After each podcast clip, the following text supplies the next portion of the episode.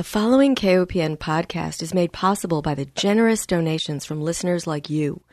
Please consider a donation to listener supported community radio, KOPN. You can donate securely online at kopn.org. Thank you. Hi, welcome to Food Sleuth Radio, where we help you think beyond your plate. I'm Melinda Hemmelgarn, a registered dietitian and investigative nutritionist on a mission to connect the dots between food, health, and agriculture and find food truth. And today I am honored to welcome my guest, Ms. Karen Ehrens. She is a health, food, and nutrition consultant based in Bismarck, North Dakota. She is also a fellow registered dietitian and policy advocate. She serves as coordinator for the Creating a Hunger Free North Dakota Coalition. She is also past chair of the Academy of Nutrition and Dietetics Legislative and Public Policy Committee, as well as the Farm Bill Work Group. She and her husband, who is a trained chef, are past chairs of the International Club of Bismarck Mandan, and they teach cooking classes together, specifically featuring locally grown foods. And she absolutely supports the movement towards local food security and sustainability. I know Karen through the Academy of Nutrition and Dietetics as well as the Hunger and Environmental Nutrition Practice Group. Karen, welcome. Thank you, Melinda. It's so good to be speaking with you today. Thank you for the invitation. Oh, it is my pleasure. And you've done such great policy work over the years. And you recently returned from a trip to our southern border. And I should let our listeners know that this was a trip in February, so it was pre COVID 19. And so we can only assume that what you witnessed there has been harmed by the recent conditions with regard to the virus. So we'll talk about pre and post and some of your thoughts about that. But tell me how you came to go on this border trip. Well, I met the organizer of these trips through our Hunger Free Coalition. Vicki Schmidt is a woman who lives in West Fargo, North Dakota, and she's been organizing these type of border trips to help people experience and be able to witness what's happening there for several years. And prior to that, she also visited Central American countries and arranged for visits in Central American countries. So, through our mutual work on the Creating a Hunger Free North Dakota Coalition, I met Vicki as a hunger and justice advocate, and she invited me to come on one of these trips. And I put it off for a while, thinking that, oh, it's not the right time. Is it my place to go on one of these trips? And I felt this call and decided to go. Mm. Well, we will dive into what you witnessed, but I think that through your hunger and justice lens, and for all the work that you've done in North Dakota on those very topics, I'm sure you've seen parallels. So, why don't we talk a little bit about that? So, you have worked on hunger issues and poverty issues in North Dakota, especially rural North Dakota, where We've often had conversations about what's happened with the fracking industry, with Native American populations. You saw some parallels. Yes. And so I, I started it by first contrasting the border situation. So I I was born in a town that was only a little over a hundred miles from the Canadian border, and right now I'm a couple of hundred miles from the Canadian border. So I I was starting out trying to make the contrast between our United States northern border and the southern border. And the northern border is a very quiet place, and there is definitely traffic and there's commerce that take place across these borders between states and between countries, but there isn't, it's different. It's more quiet, it's more subdued, and it's between I would say countries that are more similar than they are different. And the southern border is very different. I'd only been there across that border one other time when I was a dietetic intern in San Diego and across the border a couple of times there to experience that. So it's a tale of contrasts and similarities. But like you say, the things that are similar and the things that are going on now with this global pandemic are that the people who are most vulnerable and the people that are most impacted by the way our society is set up are the ones who are especially most impacted by this global virus pandemic and the resulting economic consequences of the reduction in travel, of needing to stay at home, of needing to find protection for yourself. So those things have been amplified and the, the cracks are deeper and wider for the people that I visited and for the people in North Dakota who live in rural areas, who live on tribal lands, who have brown skin and not white skin. Mm. Yeah, I remember we were having discussions, gosh, years ago about the difference between the white or privileged populations in North Dakota and those that are living on tribal lands. And and now we hear about the virus infiltrating tribal populations and really threatening to wipe those out.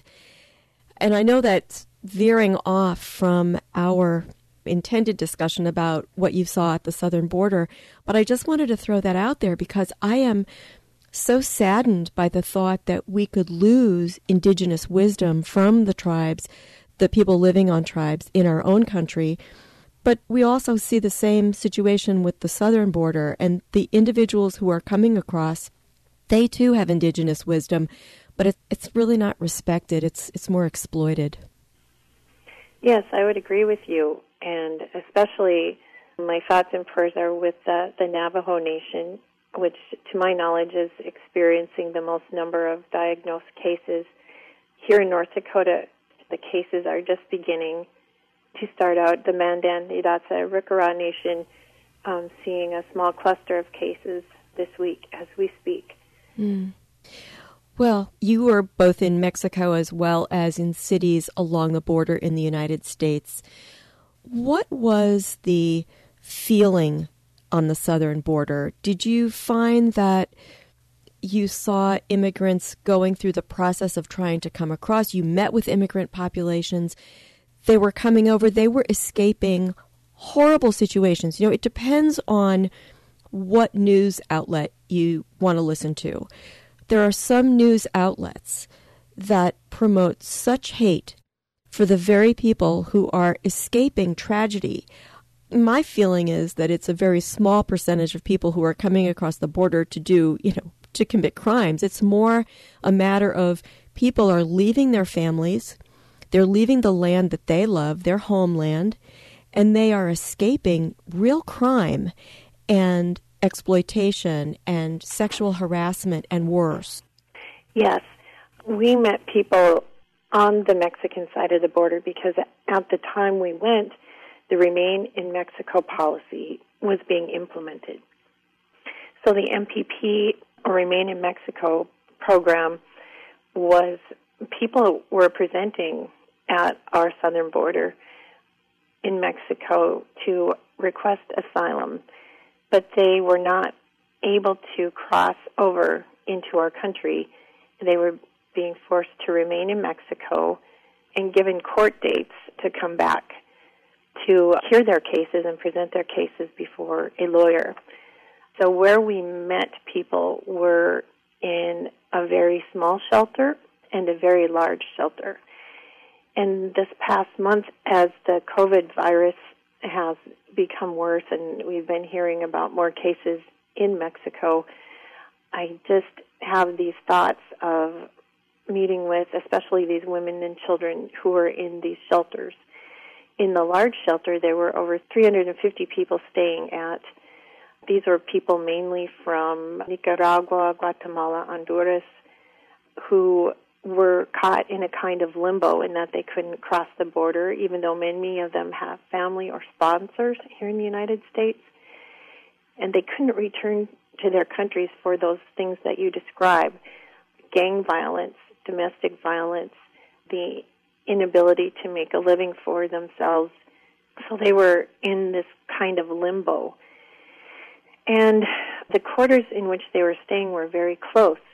In a bedroom that might sleep one single person for you and I, Melinda, there were four sets of bunk beds and four mothers and their children staying in this very small space. At the same time, we're being recommended to keep at least six feet or more distance between ourselves. And at the smaller shelter for women only and their children, there were eight women and ten children staying in a very small space. They don't necessarily have the resources to purchase masks. They did in these situations have access to running water, but maybe not hand sanitizer. I don't know if they're being provided with masks now, and I'm very concerned for their health and safety. Mm, absolutely.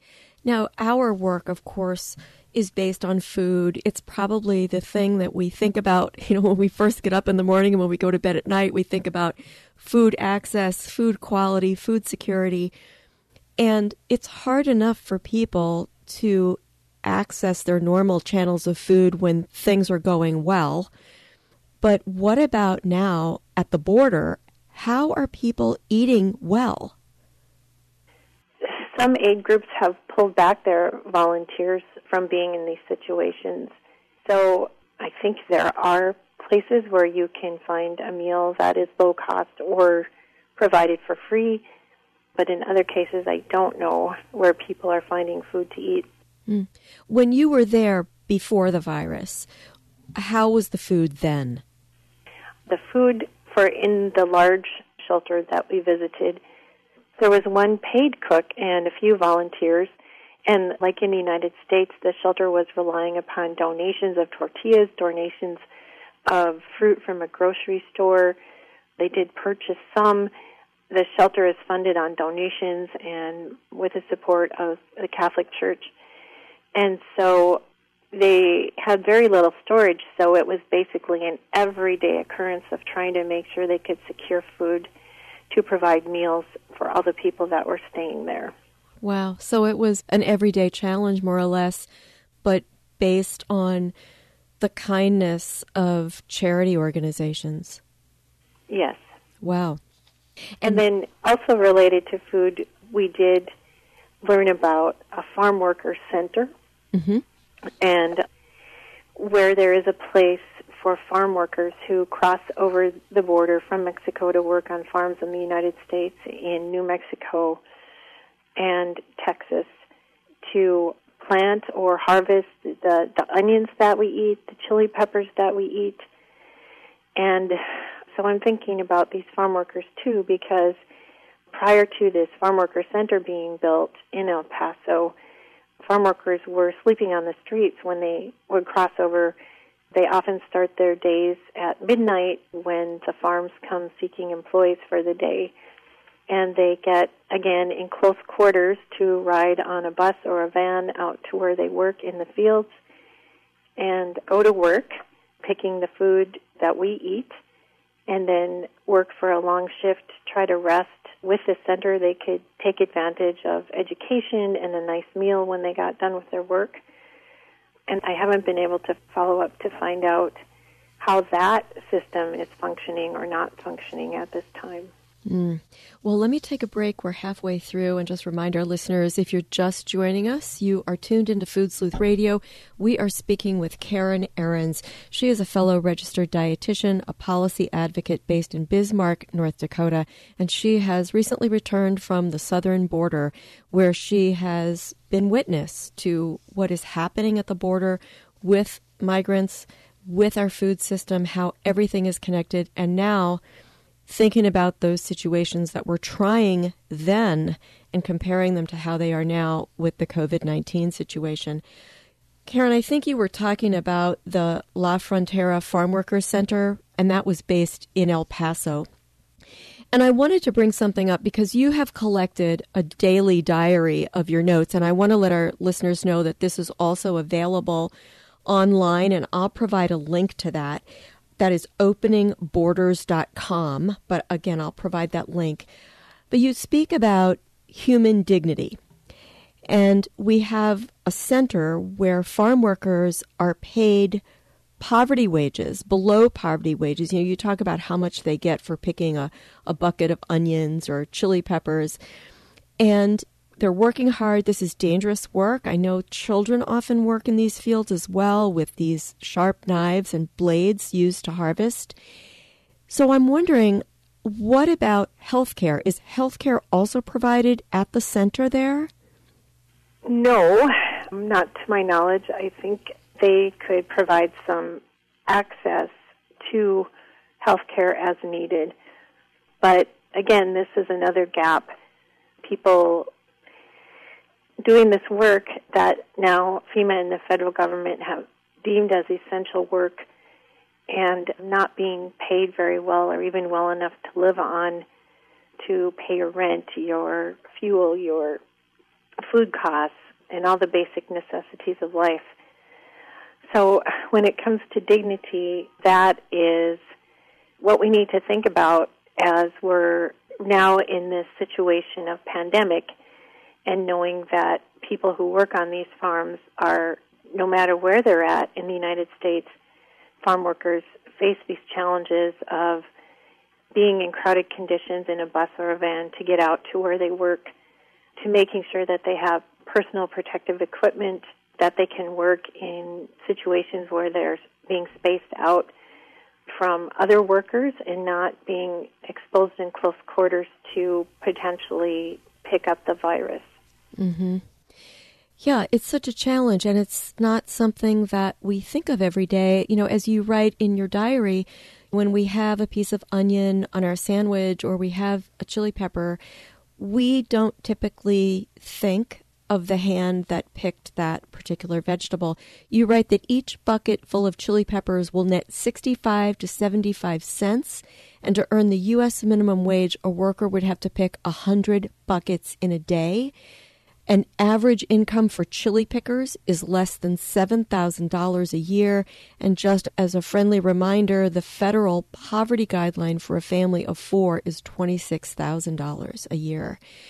So we are reminded in your notes just what little value is given to farm workers. We take pride in having this diverse and quote unquote cheap food supply, but it comes at great cost.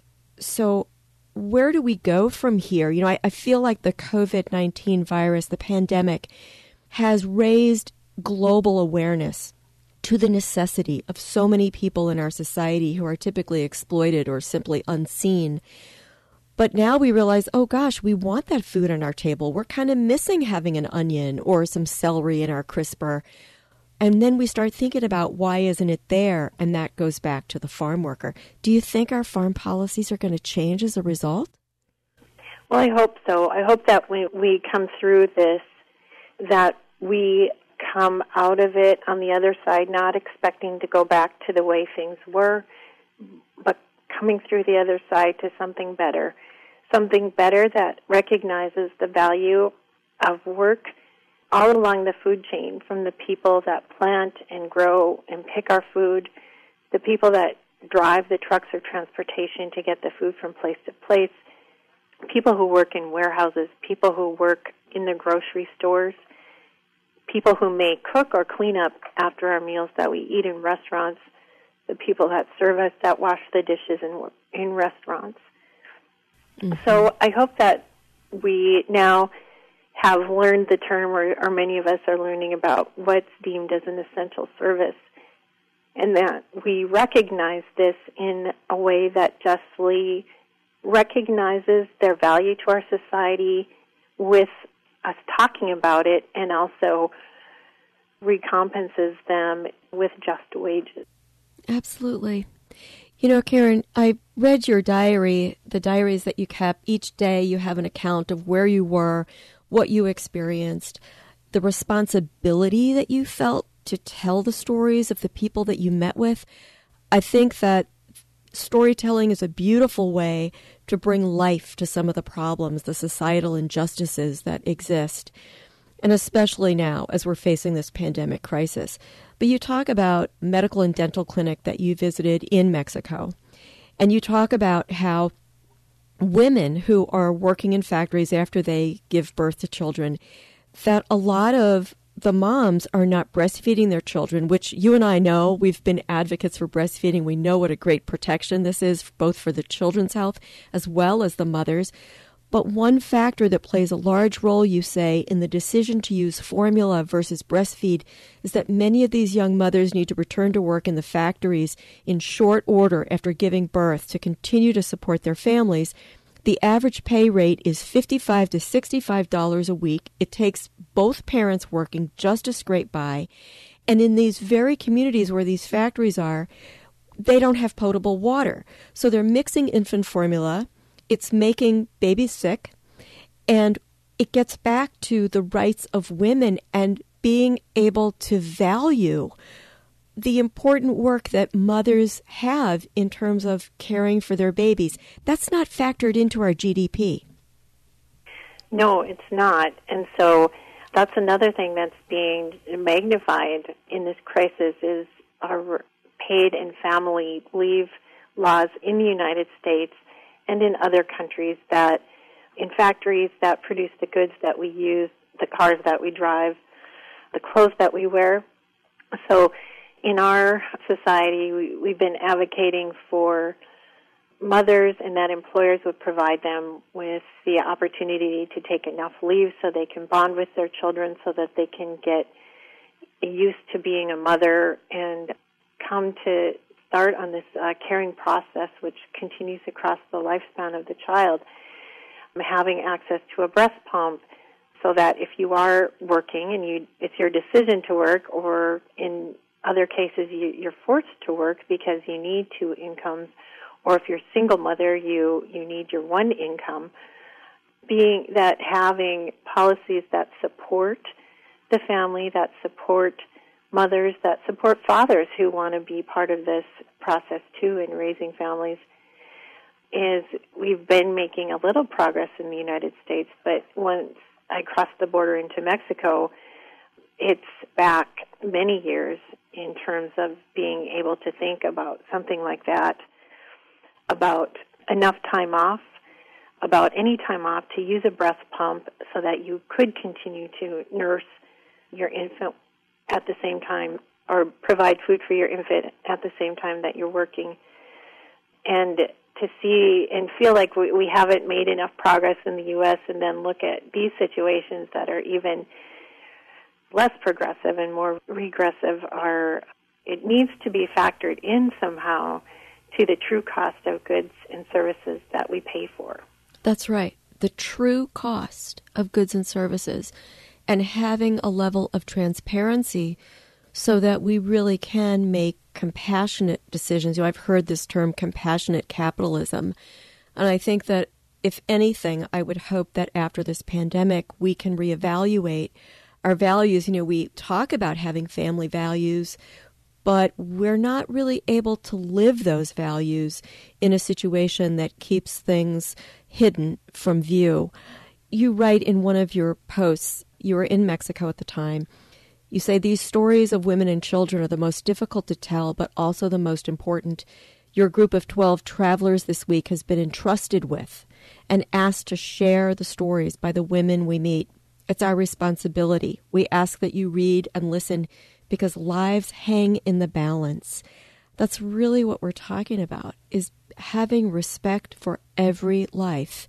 I think that's what we all want it's just getting there is challenging for those of us who don't have a hand or feel like we don't have a hand in creating some of the policies, which gets right back to your policy work. I need to ask you a personal question because I'm very curious to know how this trip to the border changed your life.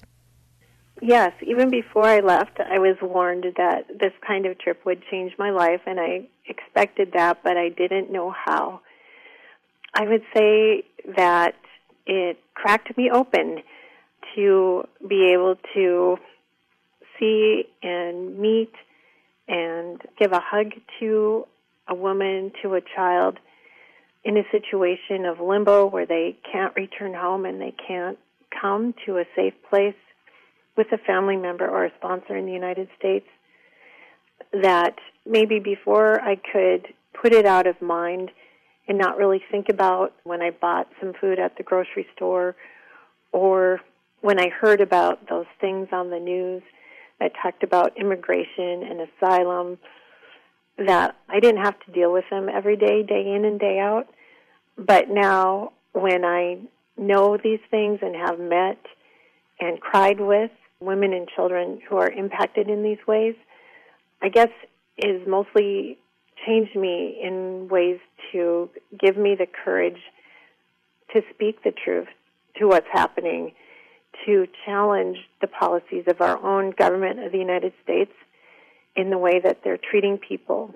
If we're making these policies that cause people to be held in detention in unsafe conditions without access to protection from this virus or from other things that could happen, then I need to speak out.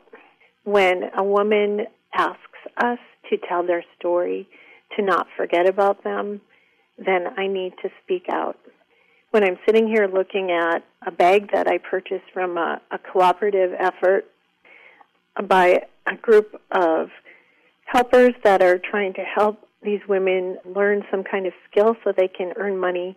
I'm looking at a hand embroidered bag made by a young boy, 10 or 11 years old, named Sebastian from Nicaragua, who came with his mom and his little brother, who fled from Nicaragua due to the political crisis.